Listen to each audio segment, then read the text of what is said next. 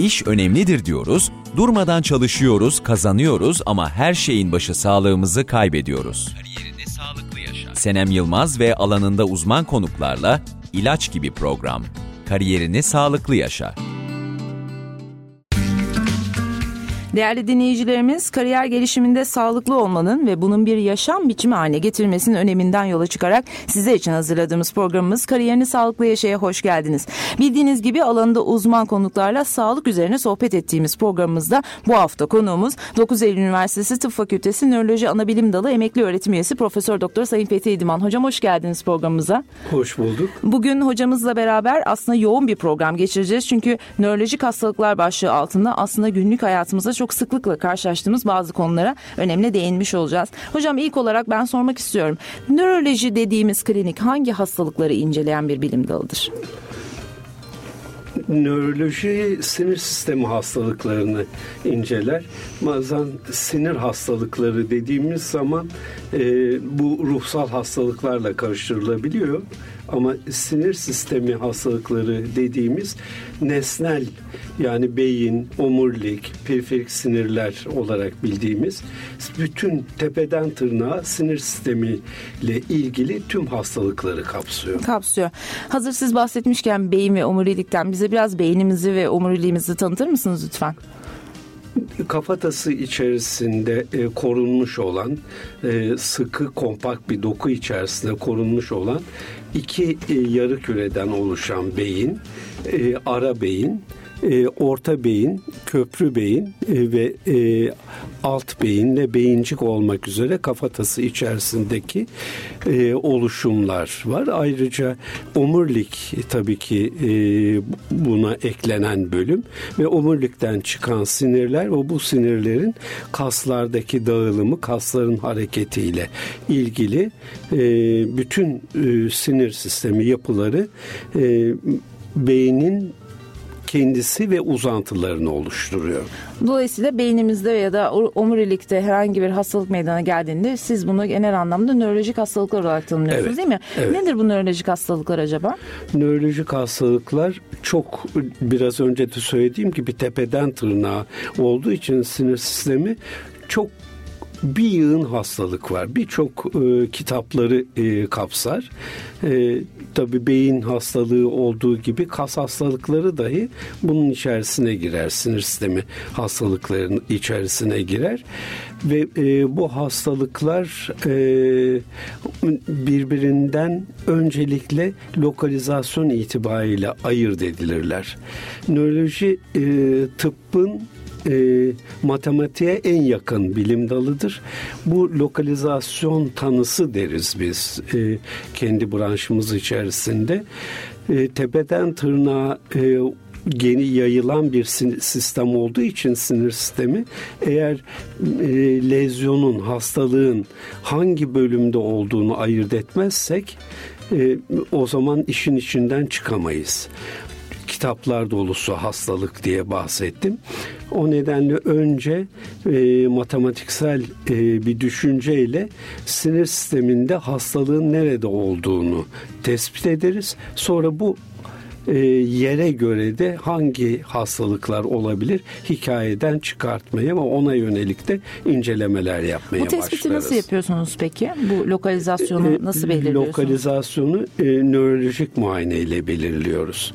Nörolojik muayenede e, ki bulgularımıza göre bu beyinde kafatası içinde olabilir diyoruz. Kafatasının içinde de iki ayrı bölüm var. Bir e, beyincik çadırı dediğimiz bir e, beyin zarıyla ayrılan üst ve alt kısımlar var. Yukarıda mı aşağıda mı? eğer kafatası içinde değilse omurilikte mi, omuriliğin uzantısı çevresel sinirlerde mi yoksa çevresel sinirlerin sonlandığı kaslarda mı? Bu lokalizasyonu biraz önce söylediğim gibi nörolojik muayene bulgularına göre yapıyoruz. Şimdi bahsettiğiniz kadarıyla bu son derece önemli. Hem sizin için teşhisinde de çok büyük önem taşıyan Kesinlikle. E, bir nokta ama ben özellikle bu durumda çocuklarda nörolojik problemlerin nasıl tespit edilebileceğine dikkat çekmek istiyorum. Bu konuda biraz bilgi verebilir misiniz? Mesela anneler babalar çocuklarında nörolojik bir problem olduğunu ya da bir hastalığın işaretini nasıl anlayabilirler? Tabii bu e, yaş dönemlerine göre fark edilebilir, farklı yaklaşım gösterilebilir. Örneğin bebekler için e, bu e, gelişimsel, zihinsel ve bedensel gelişimin izlenmesiyle mümkündür. Örneğin bebekler e, ilk 3 ay içerisinde başlarını tutması gerekir. 3 ay içinde başını tutamıyorsa o zaman bir nörolojik sorunu olabilir diye düşünürüz. Benzer şekilde oturması, emeklemesi, e, e, halk arasında bildiğiniz gibi e, yürümeyi yaşını karşılıyor derler. Yani bir yaşında çocuğun yürümesi gerekir. E, taş deyince e, bıngıldakları bizim fontanel dediğimiz e, halk arasında da bıngıldak denen e, bölümlerin kafatasındaki bölümlerin sertleşmesi kapanması gerekir. Kemikler arasındaki sütürlerin dikişlerin kapanması gerekir. İşte bunlar kapanmamışsa kafa bedene göre büyüyorsa bunun gibi gelişime konuşmanın başlaması e, konuşmanın konuşmanın e, gecikmesi yine bir hastalığı işaret edebilir. Ama bütün e, gelişimi e, normal.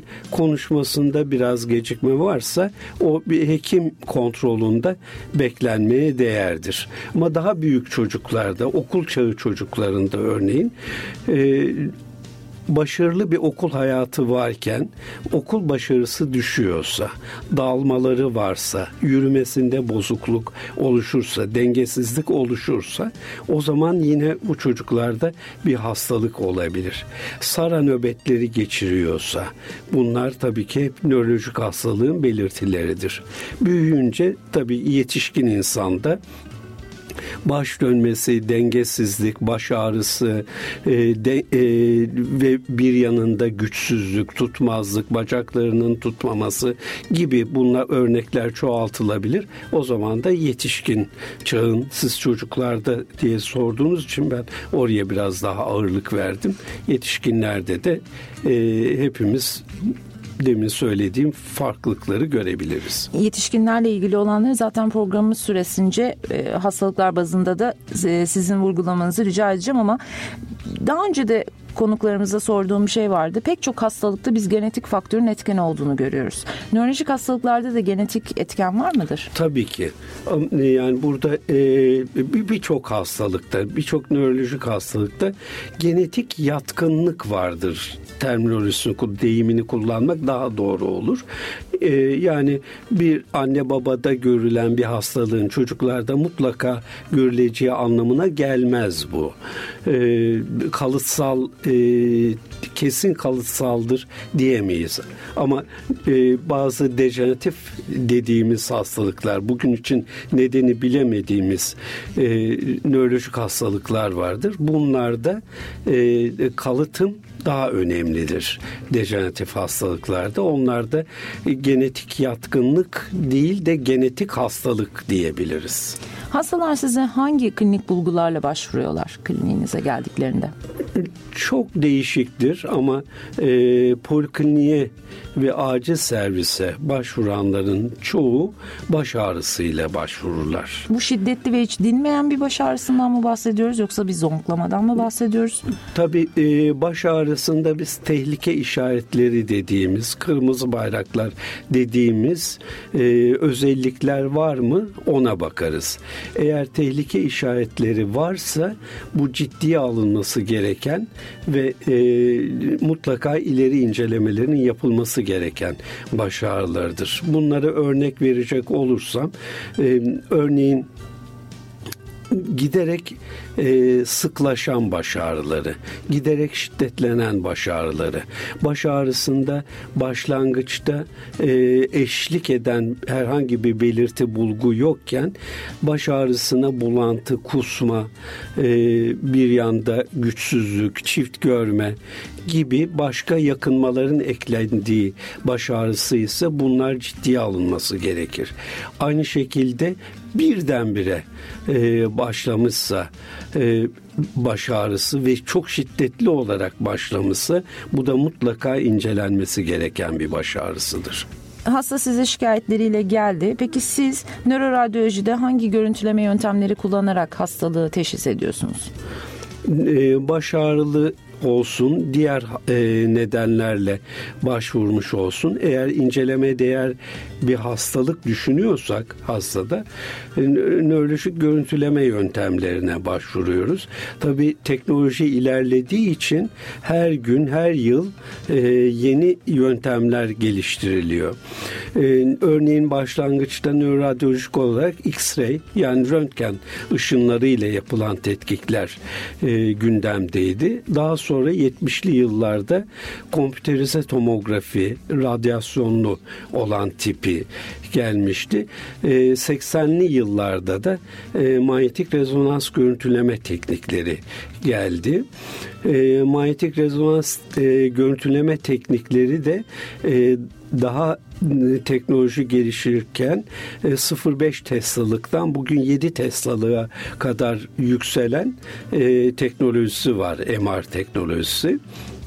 Günlük pratikte günümüzde en iyi kullanılanlar 3 e, Tesla'lık cihazlardır veya 1,5 Tesla'lıklar ve bunlarla e, şimdi yalnızca klasik geleneksel e, MR tekniklerinin yanında örneğin e, dokuyu bu e, geleneksel yöntemlerle incelerken e, damarları ma, e, manyetik rezonans e, anjiyografi dediğimiz MR anjiyografi dediğimizde damarları inceleyebiliyoruz. Hem toplar hem e, e, atar damarları inceleyebiliyoruz. Damar genişlemeleri var mı yok mu onları görebiliyoruz. Bir ilaç vererek bakıyorsunuz değil mi bu e, Hepsinde değil. Eğer e, CT anjiyo yapıyorsak yani BT anjiyo yapıyorsak o zaman mutlaka ilaç veriyoruz. MR anjiyonun hepsinde ilaç vermeden de e, görüntüleme mümkün olabiliyor. Bunun dışında e, işlevlerini e, beyin işlevlerini değerlendirmekte fonksiyonel MR dediğimiz e, son yıllarda popüler olan bir e, inceleme yöntemi var. Onun dışında gene nöroradyolojik görüntüleme yöntemleri e, radyoizotop teknolojiyle birlikte görülen PET pozisyon emisyon tomografi var. E, daha önce kullanılan şimdilerde pek fazla kullanmadığımız SPECT görüntülemesi var. Yani her gün yeni bir teknoloji nöroloji alanına girmekte. Dolayısıyla hastalıkların teşhisinde siz değerli hekimlerimize daha da kolaylık sağlıyor. Yavaş yavaş ben e, bizim günlük hayatımızda karşılaştığımız sıkıntılara ve nörolojik hastalıklara geçmek istiyorum izninizle. İlk olarak baş dönmesi yani vertigodan bahsedelim isterseniz. Nedir vertigo ve neden ortaya çıkar? E, halk arasında baş dönmesi olarak tanımlanan şey ver, her zaman vertigo değildir. Vertigo dediğimiz e, genellikle kişinin kendisinin ya da çevresinin hareket algısında bir bozulmadır. Yani bu dönme şeklinde olabilir, alt üst olma şeklinde olabilir çevrenin ve kendisinin e, ya da deprem olma hissi tarzında olabilir. Yürürken zeminin ayağının altından kayıyor tarzında olabilir. Bunlar bu hareket illüzyonları gerçek vertigodur ve vestibüler sistem dediğimiz bir sistemin etkilenmesi sonucu ortaya çıkar. Bunun dışında göz kararması e, ya da e, işte e, gözünün baygınlık hissi geçmesi, kendisinin içinin geçmesi gibi yakınmaları biz baş dönmesi değil dizziness diye e, adlandırıyoruz. E, onlar gerçek vertigo değil. Gerçek vertigo dediğim biraz önce tanımladığım durumlar ki bu da vestibüler sistem hastalığını işaret ediyor. Neden biz böyle hissediyoruz peki? Ne oluyor içeride de biz dönüyor gibi hissediyoruz ya da ayağımızın altından yer kayıyor gibi hissediyoruz? Şimdi e, vestibüler sistem e, çevrede iç kulaktaki yarım daire kanallarından başlayan ve burada denge siniri, vestibüler sinirle beynin e, denge çekirdeklerine ve oradan da e, beyin kabuğuna, kortekse kadar ilerleyen bir e, kompleks sistemdir. İşte o e, çevredeki yarım daire kanalları e, kişinin uzaydaki konumunu belirler. Buradaki bir e, sinyal oluşumu e, da bir bozulma olursa ki e, iki taraflı simetrik olarak sinyaller yani e, uyarılar e, beyne giden uyarılar eş değerde giderse baş dönmesi olmaz.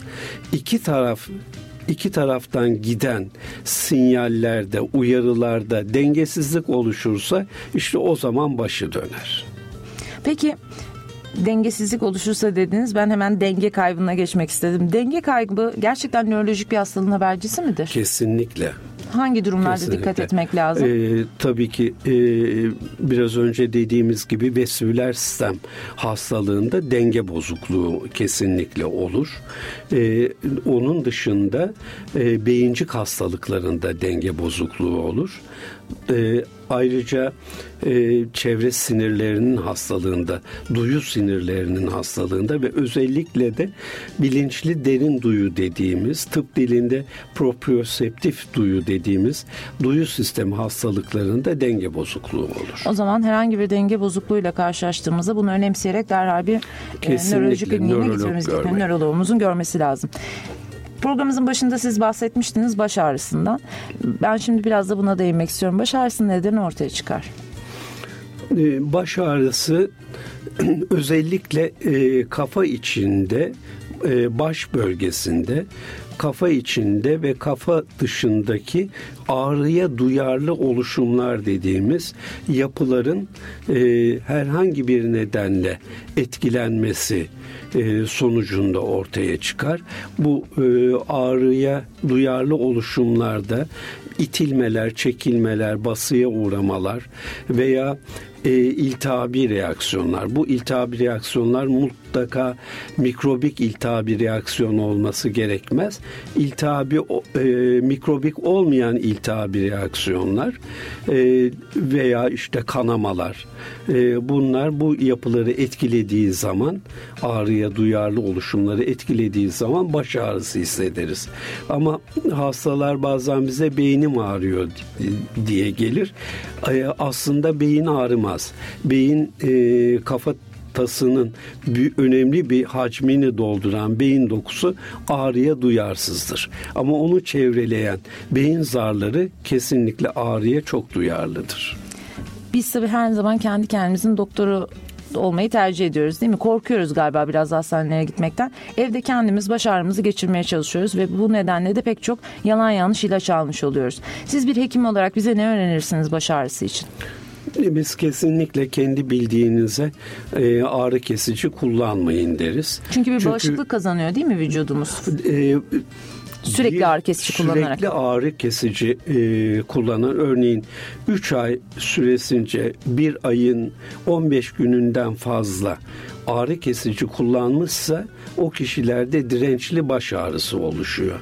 Buna ilaç aşırı kullanımı baş ağrısı diyoruz ve kesinlikle tedavisi e, normal bir baş ağrısını tedavi etmekten daha zor duruma gelir.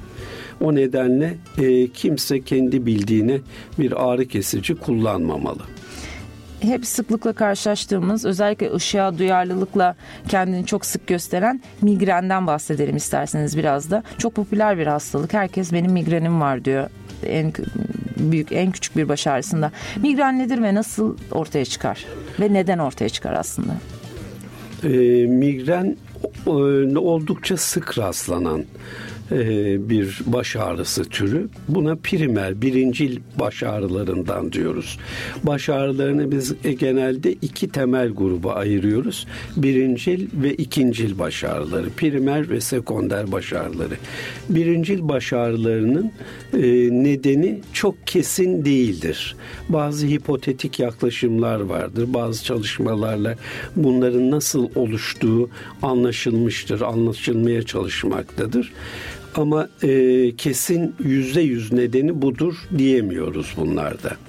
İkincil baş ağrıları ise bir hastalığın e, neden olduğu baş ağrılarıdır. Orada hastalığın tedavisi gerekir baş ağrısında.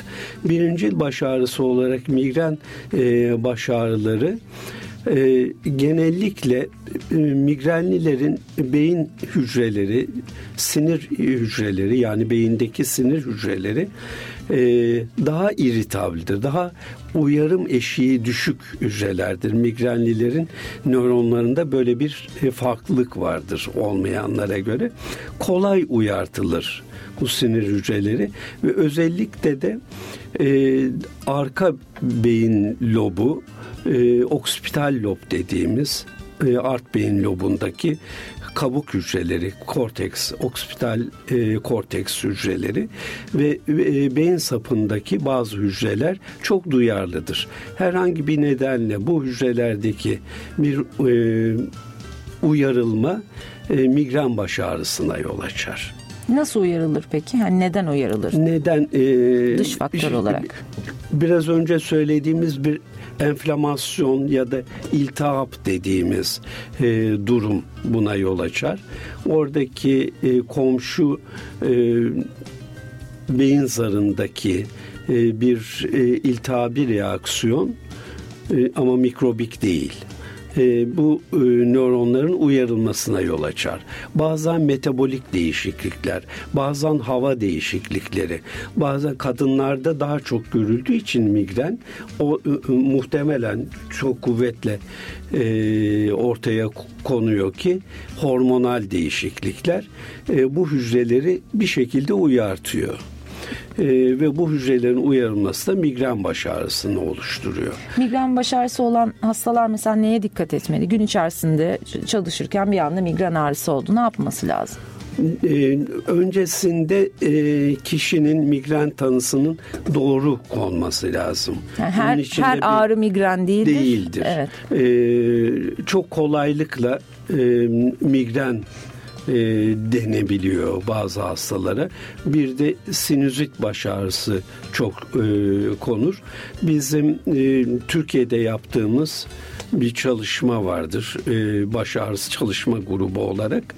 E, 97'de ve 2000 7'de yapılan iki e, epidemiyolojik çalışma vardır. Bu çalışmalarda görüldü ki migren tanısı konanların önemli bir kısmı migren değil. Veyahut da sinüzit tanısı konanların çok daha önemli bir kısmı sinüzit değil migren baş ağrısı. O nedenle tedaviler farklı olduğu için mutlaka e, kesin migren tanısının doğru konması gerekir. E, ve e, kişiye e, uyarıcı baş ağrısının tetikleyici nedenleri kontrol etmesi gerekir. Birçok tetikleyici vardır migren baş ağrısını. Biraz önce bir kısmından söz ettik. Örneğin açlık veya çok fazla yeme, uykusuzluk ya da çok fazla uyuma, stres veya stresin birden ortadan kalkması, e, çok soğuk ya da çok sıcak havalar, e, hormonal değişiklikler, özellikle e, regl dönemleri veya regl öncesi dönemler. Bunun gibi daha bazı örnekler verilebilir. Bunlar tetikleyicidir. Bazı kişilerde sadece bir tek yiyecek e, ki çok yaygın olarak bilinen işte e, bazı beyaz peynir, şarap e, veya çikolata gibi e, bazı tatlılar e, tetikliyor olabilir. Deriz ki bu besinlerden seni tetikleyen varsa diğer e, açlıktan tetikli onlardan uzak dur onlardan uzak dur ki baş ağrın tetiklenmesin. En başta bunu söyleyebiliriz. Uzun süreli bir tedavi midir migren tedavisi? Migren tedavisi dönem dönem yapılıp dönem dönem kesilebilir bir tedavidir. Tabii ki her migren baş ağrısı sürekli bir tedaviyi gerektirmez. Örneğin ataklar halinde geliyor bilindiği gibi migren baş ağrıları. Eğer ayda bir ve daha az bir e, atak söz konusu ise o zaman devamlı bir tedavi yapmıyoruz. Sadece atak döneminde tedavi yapıyoruz. Ama ayda iki ve daha fazlaysa ve her bir atak 24-48 saat gibi uzun sürüyorsa onlarda mutlaka profilaksi dediğimiz koruyucu önleyici tedavi öneririz. Az önce de bahsetmiştiniz çeşitli enfeksiyonlar da beynimize e, çeşitli hasarlar verebilir. Peki bu enfeksiyonlar beynimizi nasıl etkiliyor gerçekten? Enfeksiyonların e, değişik mikroplarla veya parazitlerle etkilenmesi söz konusu olur. E, en çok e, beyin zarları etkilenir. Bazen beyin dokusu etkilenir.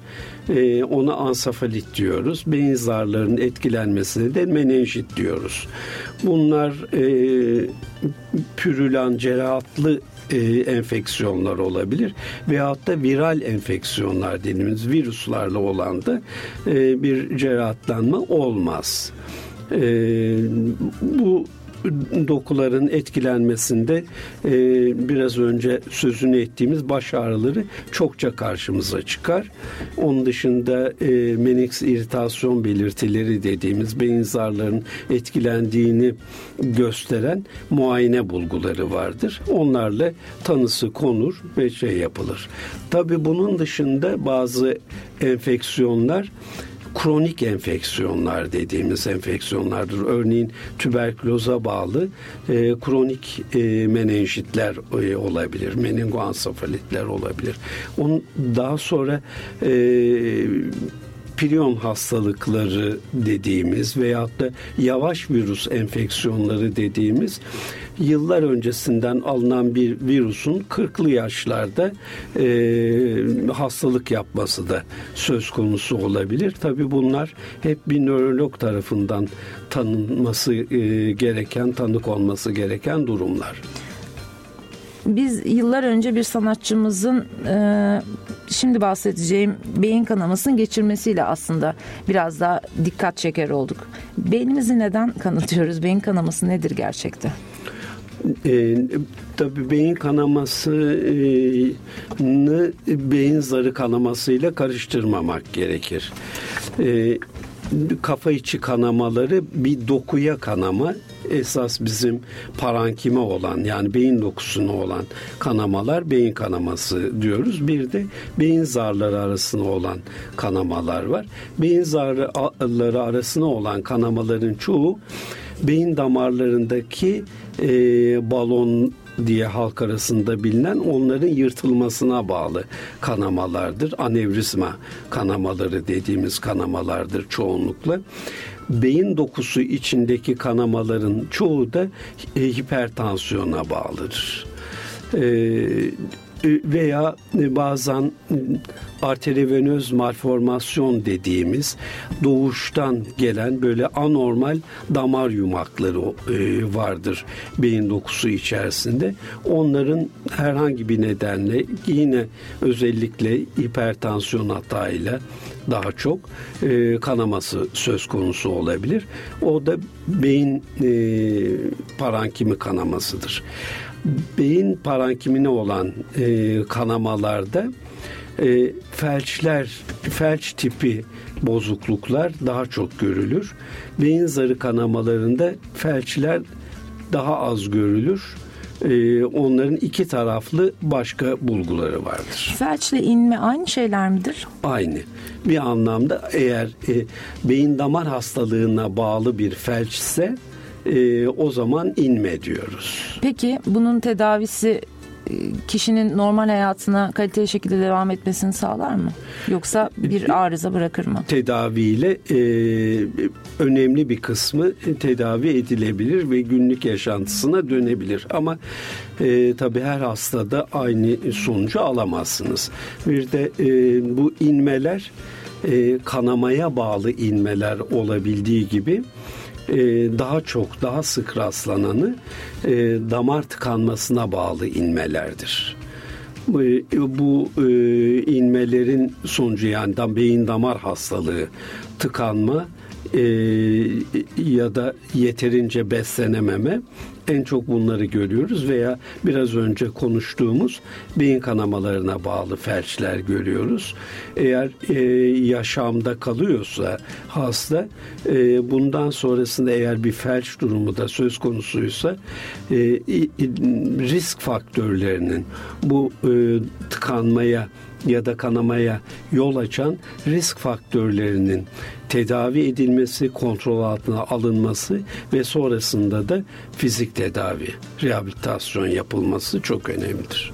beyin kanamasını nasıl tespit ediyorsunuz? Bir kişi beyin kanaması olduğunu ya dokuda ya da zarda nasıl Genellikle her zaman değil ama genellikle e, beyin kanamaları parenküm kanamaları daha gürültülü, daha ağır tablolardır. Bilinci hemen kaybolduğu e, tablolardır. Ama her, her hastada böyle olacak değil ama genellikle diye vurgu yapıyorum.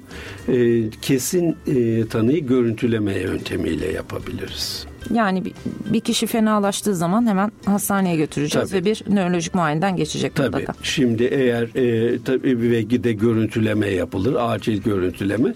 O görüntüleme sonucunda bir tıkanma ise ve o tıkanma e, o 6 saat olmamışsa 4 saatten az bir zamanda olmuşsa koşullar uygunsa e, trombolitik tedavi dediğimiz son yıllarda çok popüler olan ve e, Türkiye'de de yapılan İzmir'de de yapılan bir e, pıhtı eritici tedavi e, yapılır ve felç tamamen düzelir. Harika bir yöntem o zaman. Ama e, hastaneye hızla ulaşması gerekir hastanın. 6 saati geçtikten sonra yapılmaz. Maalesef bir faydası olmuyor. Evet.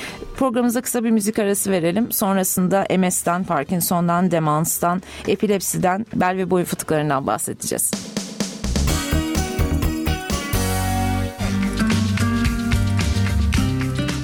Değerli dinleyicilerimiz 9 Eylül Üniversitesi Nöroloji Anabilim Dalı Emekli Öğretim Üyesi Profesör Doktor Sayın Fethi İdiman'la nörolojik hastalıklar üzerine yaptığımız sohbetimizin ikinci bölümüne hoş geldiniz.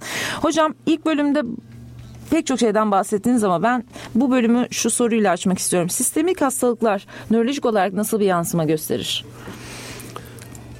sistemik hastalıkların çoğunun e, sinir sistemi üzerine etkisi e, vardır. Bunlardan hipertansiyon, kalp hastalığı, e, diyabet bunlar daha çok e, damarsal beyin damar hastalıkları şeklinde karşımıza çıkar.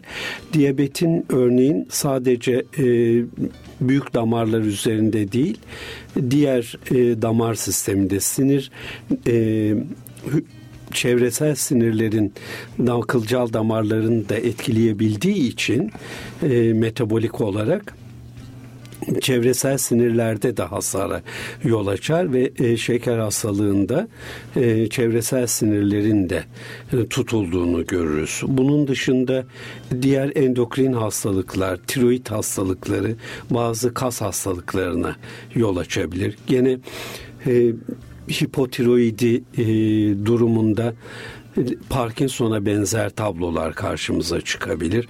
Romatizmal hastalıklarda e, yine omuriliğin, beynin tutulduğunu görürüz. Yani birçok e, sistemik hastalıkta sinir sisteminin tutulduğunu ve nörolojik bir hastalığa yol açtığını görürüz. Hazır siz tutulmadan bahsetmişken halk arasında bazen işte boynum tutuldu, sırtım tutuldu gibi söylüyoruz. Aslında bel ve boyun ağrıları da nörolojik bazı bulguların işareti değil mi? Biraz da bundan bahsedebilir miyiz? Neden boynumuz, sırtımız ağrır? Her Tabii. ağrı nörolojik bir hastalığa işaret midir? her e, boyun ağrısı, her sırt ağrısı nörolojik bir hastalık olmamakla birlikte e, kardeş branşların hastalığı şeklinde olabilir. E, örneğin e, bir e, servikal boyun e, fıtığı dediğimiz durumlar yine bu kasları etkileyebilir. Yine e, daha 40'lı yaşlarda ortaya çıkan distoniler yine bu sırt ağrılarına yol açabilir ama en sıklıkla gördüğümüz sırt ağrısı, boyun ağrısı nedenleri e, fibromiyalji, fibromiyozit dediğimiz kasların Tutmaz iltihabi e, reaksiyonu sonucu ortaya çıkan ağrılardır. E, bunların da nonsteroid antiinflamatuar dediğimiz ilaçlarla tedavisi mümkündür. Eğer bir e, e, fıtığa bağlıysa, boyun fıtığına bağlıysa o zaman da yine fizik tedaviden e, gerekirse cerrahiden yararlanılır. siz aslında konuya girmiş oldunuz. Ben de size şu an bel ve boyun fıtığı neden olur? Aslında fıtık dediğimiz şey nedir diye soracaktım. Bu konuya geçebilir miyiz? E, omur omurlar arasında yastıkçıklar bulunur. Bu e, omurların e, eğilmesini ve e, vücudun eğilmesi durumunda e, omurların birbirine sürtmemesi ve rahat e, eklem hareketleri yapması için bu, omurlar arasında sadece boyun omurları değil sırt omurları, bel omurları arasında yastıkçıklar bulunur. Bu yastıkçıklar e, kısmen peltemsi kıvamda kıkırdak e, kıvamına yakın bir e, jelimsi maddedir. E, sert bir e, kılıfla e, kılıfın içinde bulunur bunlar. Bir zorlamayla, bir e, kötü hareketle ister boyunda, ister sırtta, ister belde bir zorlama sonucunda, bir travma sonucunda e, bir o sert kılıfta bir yırtılma olursa bu içerideki jelimsi madde e, fırlar. İşte buna fıtıklaşma diyoruz. Bu fıtık materyali e, eğer sinirlerin üzerine bası yaparsa, hatta omuriliğe bası yaparsa o zaman nörolojik bulgular ortaya çıkar. Tehlikeli midir? Sinir fıtık? üzerine bası yaptığı zaman biraz önce söylediğimiz gibi sırtta, omuzda, kolda ağrılar olur. Eğer bu belde olursa bacakta ağrılar meydana getirir. Bu şeyler yaşamsal önemde değildir. Yani yaşamı tehdit etmez e, ama yaşam kalitesini bozar kişinin. O neden eğer e, fizik tedaviyle, ilaçlarla rahatlama olmuyorsa bu e, fıtık materyali cerrahi olarak çıkartılır ve e, cerrahi yardımda bulunulur. Fıtık sonralarda da tekrarlayan bir rahatsızlık mıdır? Yani bir kişi yıllar içerisinde tekrar fıtık ameliyatı olabilir mi aynı bölgeden? Aynı yerden olmaz ama o komşu e, bir alttan bir üstten e, yeniden bir fıtıklaşma olabilir. Onlardan e, cerrahi geçirebilir yani ikinci, üçüncü defa. Aynı bölgede bazen cerrahi olmadan e, bazı fıtıklaşmalar küçük olur. O küçük fıtıklaşma ya yerine e, geri döner e, önlemlerle, tedaviyle veyahut da e, bir e, omu, om, omurun içerisine gömülür filmlerde şumol nodül dediğimiz o görüntüler ortaya çıkabilir. O zaman düzelir hastanın şikayetleri. Ama bir süre sonra gene bir ters harekette, gene bir zorlamayla yine tekrar aynı yerden fıtıklaşma olabilir. Yani cerrahiden sonra aynı yerde olmaz ama, ama cerrahi olmadan yakın bölgelerde. tıbbi tedaviyle, fizik tedaviyle olan e, iyileşmelerde aynı yerden tekrar fıtıklaşma olabilir. Şimdi gün içerisinde bazen bakıyoruz elimiz ya da ayağımız uyuşuyor ya da böyle bir karıncalanma hissediyoruz ya da akşamları uyurken ya da bizi uyandıracak şekilde bazen sıkıntılar yaşayabiliyoruz. Neden ellerimiz ve ayaklarımız uyuşur ve karıncalanır? Ee, bunu en çok e, şekerli hastalar, diyabetik hastalarda görüyoruz. Biraz önce e, söz etmiştim.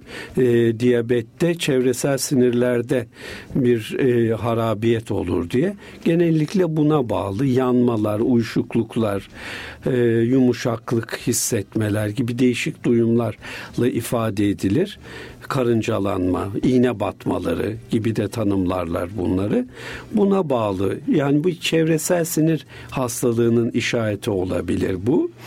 Ee, onun dışında e, bir huzursuzluk hali varsa iki bacakta birden oturduğu zaman özellikle de yattığı zaman iki bacağı birden huzursuz, hareketsiz duramıyorsa hasta o zaman ayağa kalktığında, yürüdüğünde rahatlıyorsa o zaman e, bir huzursuz bacaklar sendromu dediğimiz bir durum söz konusudur. Onun tedavisi ayrıdır. Öbür iğne batmalarının tedavisi yine ayrıdır. Bazen uyuşukluklar, bacaklardaki uyuşukluk, karıncalanmalar ruhsal nedenli de olabilir. Tabii ki bunların e, neden kaynaklandığını yine e, doğru teşhisle, ayırıcı teşhisleri yaparız. Bir diğer nörolojik rahatsızlık olan epilepsiden yani halk arasındaki adıyla SARA'dan bahset, bahsetmek istiyorum biraz da. SARA neden ortaya çıkar? Hangi durumlarda oluşur? Migrende söylediğimiz gibi veya baş ağrılarında genelde söylediğimiz gibi epilepsi de primer ve sekonder diye temel yani birincil ve ikincil diye e, gruplandırabiliriz. Birincil grup e, nedeni bilinmez. Tam ortaya e, konmamıştır ki bunların çoğu e, doğuştan gelir. Bebeklikten gelir. E, örneğin e, bebeklikte, erken çocuklukta e, yaşanan ateşli havaleler vardır.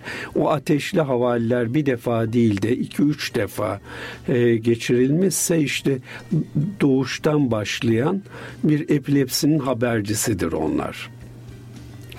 Daha e, sonra e, nedeni bilinmeyen e, epilepsiler daha azdır. Yetişkin oldukça yetişkinlikten sonra ilk defa çıkan nöbetler, epilepsi nöbetleri varsa onların birçoğu başka bir hastalığa, başka bir beyin hastalığına, kafa içi hastalığına bağlı olabilir. O nedenle yetişkin çağda ya da 40 yaşından 50 yaşından sonra ortaya çıkması mutlaka bir beyin hastalığının dışlanması gerekir. Peki çevremizde mesela epilepsi krizi geçiren ya da saro nöbeti geçiren birisini gördüğümüzde ne yapmamız lazım? Şimdi epilepsi e, nöbetlerinin tipleri çok farklıdır. Sizin e, söz etmek istediğiniz cenze nöbet dediğimiz yani vücudun tümünü genelini e, kapsayan nöbetleri söylüyorsunuz. Yolda mesela e, hasta düşer, e, bayılır ve kolları bacakları titremeye başlar. Bu durumdaki hastaya nasıl yardımcı evet. olabiliriz diyorsunuz. E, o durumda hastanın ilk yapacağınız şey başını yan çevirmektir. Çünkü e, dik geriye doğru yatık durumda kalırsa dil geriye kaçıp soluk borusunu tıkayıp e, ölümcül olabilir. O nedenle başını yana çevirmek, dilinin arkaya gitmesini önlemek gerekir. İkincisi eğer e, ağzında henüz e, tam kilitlenme olmamışsa bir şeyle e, ağzını, dişlerini, e, dilini kesmesini e, önlemeye çalışabilirsiniz ama dişlerini kenetlemişse aç, açamazsınız. E, onu boş yere uğraşmayın derim. E, üçüncüsü omuz başlarını e, iki taraftan e, iki elinizle bir sağ bir sol omuz başını e, sıkı tutmakta. Yani bu kasılmalar sırasında omuz çıkmalarını önlemek için öyle bir yardımda bulunabilirsiniz. Onun dışında yapacağınız bir şey yok. Su serpmeler şunlar bunlar yararsızdır. Dolayısıyla en yakın 112'yi arayıp hemen, hemen yardım tabii, istememiz bunu, gerekiyor. Evet. Biz sadece bir önleyici tedbir olarak hastaya ilk müdahale evet, anlamında bu söylediklerimi yapabiliriz. yapabiliriz. Onun dışında hemen bir acil servise yönlen, yönlenmek gerekir. Bir diğer önemli nörolojik hastalık olan MS nasıl bir hastalıktır ve nasıl ortaya çıkar? Kişi MS olduğunu nasıl anlar? Yani şimdi popüler bir sanatçımız da MS oldu. Dolayısıyla bu tekrar gündeme gelmiş oldu. Bununla ilgili de sanıyorum birer farkındalık oluşturmaya başlandı değil mi toplumda? Evet. Şimdi mu, mu, multip skleroz e, ya da MS e, en başta konuştuğumuz genetik yatkınlığı olan kişilerde bağışıklık sisteminin herhangi bir e, nedenle e, yanlış reaksiyon vermesi sonucu ortaya çıkan bir hastalıktır. Ne demek bu? Bu bağışıklık sisteminin yanlış reaksiyonu kişi kendi proteinlerini, kendi vücut proteinlerini e, ya da beyindeki e, proteinlerini yabancı bir protein gibi algılayıp onunla savaşmaya kalkar. Kendi proteiniyle savaşırken orada sinir dokusunda harabiyet meydana getirir. Özellikle de sinirlerin uzantılarında e, bir kılıf kaybına, e, miyelin kaybı dediğimiz bunlara yol açar veya hücrenin kendisinde, nöronun kendisinde e, hastalığa, harabiyete yol açar. Ve bu olay sinir sisteminin neresinde olursa multiple sklerozlu hastada o bölgeye ilişkin belirtiler, klinik belirtiler ortaya çıkar. Onun için e, her multiple sklerozlu hastada klinik tablo aynı şekilde başlamaz. Kimisinde görme kaybıyla, görme bulanıklığıyla başlar. Kimisinde çift görmeyle başlar. Kimisinde e, bir kolunda, bacağında veya e, her iki bacağında güçsüzlükle başlar veya böyle güçsüzlük olmaz sadece dengesizlikle başlar veya e, bir e, duyu bozukluğuyla başlar veya e, idrar kaçırmayla başlayabilir. Yani değiş çok değişik belirtilerle e, hastalık başlar. Dolayısıyla bu ve bunun gibi bir belirtimiz varsa yine en yakın e, nöroloğa kendimizi evet. muayene ettirmemiz gerekiyor. Evet. Genellikle yaşlılarda gördüğümüz bir hastalık olarak bildiğimiz Parkinson'dan bahsedelim isterseniz biraz da. Neden Parkinson ortaya çıkar? Tedavisi var mı? Parkinson hastalığı da e, genellikle e, 40 yaşından sonra hatta 50 yaşından sonra ortaya çıkar. Gençlerde ortaya çıkan hatta e, ergenlik döneminde ortaya çıkan juvenil parkinsonizm dediğimiz tablolarda söz konusudur ama alışılmış şekliyle 40-50 yaştan sonra ortaya çıkar. İlerleyici bir e, hastalıktır. Biz e, tedaviyle o hastalığın e, semptomlarını ortadan kaldırırız. Biraz stabilize etmeye, belli bir düzeyde tutmaya çalışırız ve e, kişide e, bunun nedeni bazal ganglia dediğimiz beyin e, dokusu içerisinde e, orta beyinde ve e, bazal e, e, ganglia e, hücrelerinin bir kısmında özel bir grubunda e, dejenerasyon e, en başta yine konuşmuştuk. Bunlarda muhtemelen genetik komponent de e, rol oynamakta. Böyle bir dejenerasyon oluyor ve onun sonucunda da Parkinson tablosu ortaya çıkıyor. Parkinson tablosu bazal ganglia hastalıklarında e, hipertonik hipokinetik dediğimiz yani bu tıp diliyle tanımlamasını yaptım. Hareketlerde yavaşlama e, ve kas tonusunda artma titreme ifade olarak eder. gördüğümüz mü? Hayır. O, o da istemsiz hareket olarak e, bir e, üçüncü komponenttir. Birisi hastanın e, yürüyüşü küçük adımlarla olur daha büyük adımlar atamaz. Neden? Kas sertliği olduğu için. Kaslar sertleştiği için yeterli adım atamaz. Ve genellikle tek taraftan başlar, bir taraftan başlar, e, sonra öbür tarafta hastalanır zaman içerisinde. E, ayrıca ve e, yüzü e, ifadesiz hale gelir. Yine kasların sertleş şey yapması, e, e, katılaşması nedeniyle mimiksiz bir yüz oluşur. E, ses zayıf çıkar ve e, kısık sesle e, konuşur.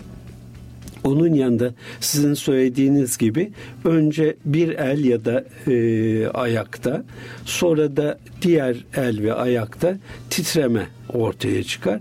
Ama bu titreme belli pozisyonlarda daha belirgindir. E, o nedenle e, duran hareketle ortaya çıkmayan ama belli pozisyonlarda, belli postürlerde ortaya çıkan bir titremedir. Bazen hani dalga geçeriz büyüklerimize ya sen de bunadın ne oldu demans mı geçiriyorsun hiçbir şey hatırlamıyorsun ya da eskisi gibi yapamıyorsun diye. Bu bahsettiğimiz demans ve bunama birbiriyle bağlantılı şeyler midir yoksa ayrı mıdır? E, demansla e, bunamı demansın Türkçe karşılığıdır. E, ama çok değişik nedenlerle e, meydana gelebilir. Aslında e, 80-85 yaştan sonra e, senil demans dediğimiz, yaşlılık demansı dediğimiz durum hemen hemen hepimizde ortaya çıkacak bir şeydir. Ama erken yaşta ortaya çıkarsa 50'li 60'lı yaşlarda ortaya çıkarsa bunların e, değişik nedenleri olabilir. Eğer primer bir demanssa yani nedeni yüzde yüz kesin e, bilinmeyen ama bazı ipuçları elde edilmiş demanslardan, dejeneratif demanslardan birisi olarak Alzheimer hastalığı olabilir. Veya e, beyin damar hastalıklarına bağlı e, küçük küçük e, kılcal damar tıkanıklıklarının çok yoğun olarak ilerlemesi veya hipertansiyonlu kişilerde geniş alanların sık sık e, tekrarlayan e, stroke inmelerle küçük inmelerle farkına varılan ya da varılmayan durumlarla e, harap olması sonucunda e, yine vasküler demans dediğimiz bir e, bunama tablosu ortaya çıkabilir. Onun dışında e, başka mikrobik hastalıklarla, metabolik hastalıklarla da demans tabloları ortaya çıkabiliyor. Demansın nedenlerinden birisinin de Alzheimer olduğunu söylemiştiniz. O da çok popüler gündemde olan, halkımızın evet. sürekli merak ettiği konulardan bir tanesi. Alzheimer peki neden meydana geliyor? Neden oluşuyor? Alzheimer e, senil demansın biraz önce dedi, dediğim gibi en yaşlı durumda ortaya çıkan demansın erken çıkması hal diye basitleştirebiliriz tanımını. Ama burada bir protein kodlanmasında genetik olarak protein kod, kodlanmasında bozukluk vardır ve bu e, proteinin e, kodlanma bozukluğu e, şimdilerde e, gerek genetik olarak gerekse e, yani e, metabolik e, düzeydeki çabalarla, aşılarla hep aşılmaya çalışılıyor. E, ve nöronlardaki dejenerasyon, bozulma önlenmeye çalışılıyor. Burada nöronal ölümün e, programlanmış hücre ölümünün erken oluşu söz konusu. Apoptoz dediğimiz bir programlanmış hücre ölümü vardır. Bu hücre ölümü Alzheimer'larda beyin hücrelerinde özellikle belli bölümlerden başlar beyinde sonra bütün beyni kapsar. E, bu programlanmış hücre ölümünün erken olması sonucu doğuyor. Sonucunda oluşuyor. Bir dinleyicimiz Sayın Ilgın Öztürk şöyle bir soru yöneltmiş Alzheimer ile ilgili. Diyor ki Alzheimer hastalığında beslenme ve yaşam tarzı hastanın mevcut durumunu olumlu yönde etkileyebilir mi? Böyle bir rolü var mıdır? Çok kesinleşmiş bir e, şey değil ee, yani şu besinleri yerseniz Alzheimer olmazsınız veya Alzheimer'ınız gecikir gibi böyle bir şey söz konusu değil. Ama e, biz tabi Alzheimer'da e, enzimatik e, düzeyde etkili bazı ilaçlarla e, Alzheimer'ın e, kötüleşmesini bir nebze erken dönemdeyken e, yavaşlatabiliyoruz ya da geciktirebiliyoruz ama sonunda e, o ilaçların artık bir faydasının olmadığı döneme gidiyor hasta. O zaman biraz hızlanmasını yavaşlatmış oluyoruz ama sonuç gene Geçici aynı oluyor değil mi? Için. Geçici bir döneme Geçici geçiyoruz. bir dönem için ama biz e, bir de e, son yıllarda ya da son aylarda e, basında da görebiliyorsunuzdur, şey yapıyorsunuzdur. E, bir entelektüel e, kapasite nedenli yüksekse ve o e, nedenli çok kullanılırsa Alzheimer'ın klinik belirtileri o kadar azalır. E, yani bir entelektüel kişinin Alzheimer'ı epeyce kendisini idare edebilir. O nedenle biz e, Alzheimer'la hasta ailelerine diyoruz ki e, hastanın devamlı uyaran almasını sağlayın. Yaptığı işlerden isteksizlik de isteksizlik gösterse de onu motive edin. Onu yapmaya zorlayın. Konuşturun. Bir şeyleri anlatmasını sağlayın. Konuşmayı, içeriği çabuk e, gerilemesin diye. Televizyon izlesin, sokağa çıksın, yürüsün, gezsin, başkalarıyla konuşsun. Bunları istiyoruz ki okusun okuyabildiği kadarıyla.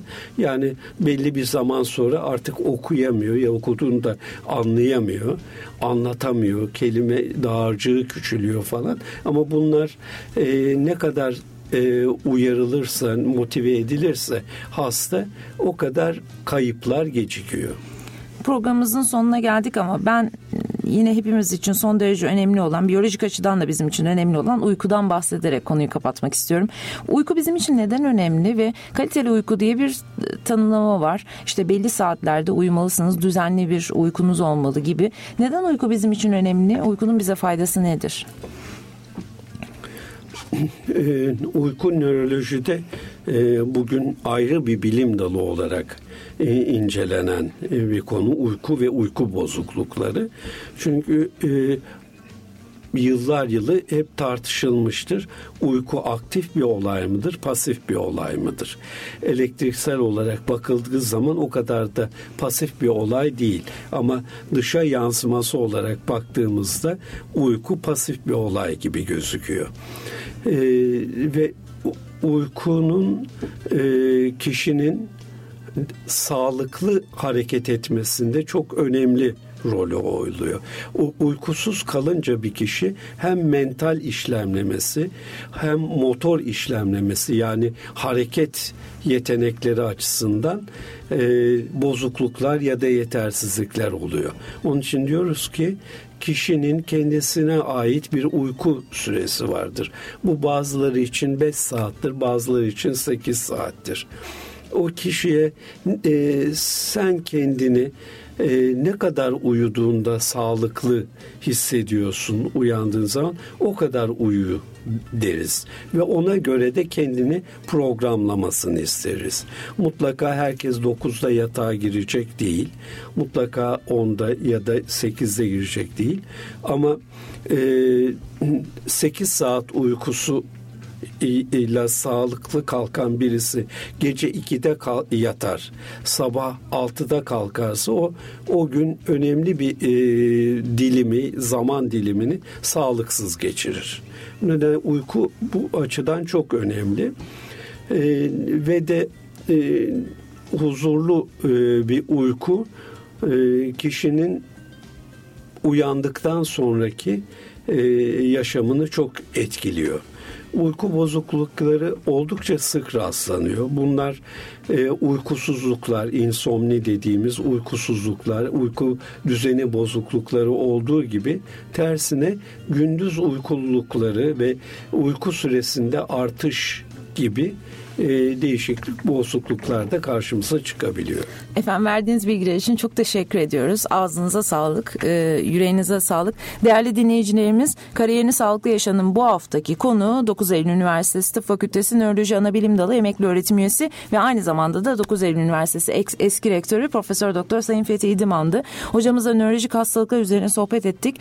Sizlere yapımda ve yayında emeği geçen tüm arkadaşlarım adına kariyerinizi sağlıklı yaşamanızı diliyoruz. İyi haftalar efendim. Önümüzdeki hafta farklı bir konu ve konukla tekrar karşınızda olacağız. İş önemlidir diyoruz, durmadan çalışıyoruz, kazanıyoruz ama her şeyin başı sağlığımızı kaybediyoruz. Kariyerinde sağlıklı yaşa. Senem Yılmaz ve alanında uzman konuklarla ilaç gibi program. Kariyerini sağlıklı yaşa.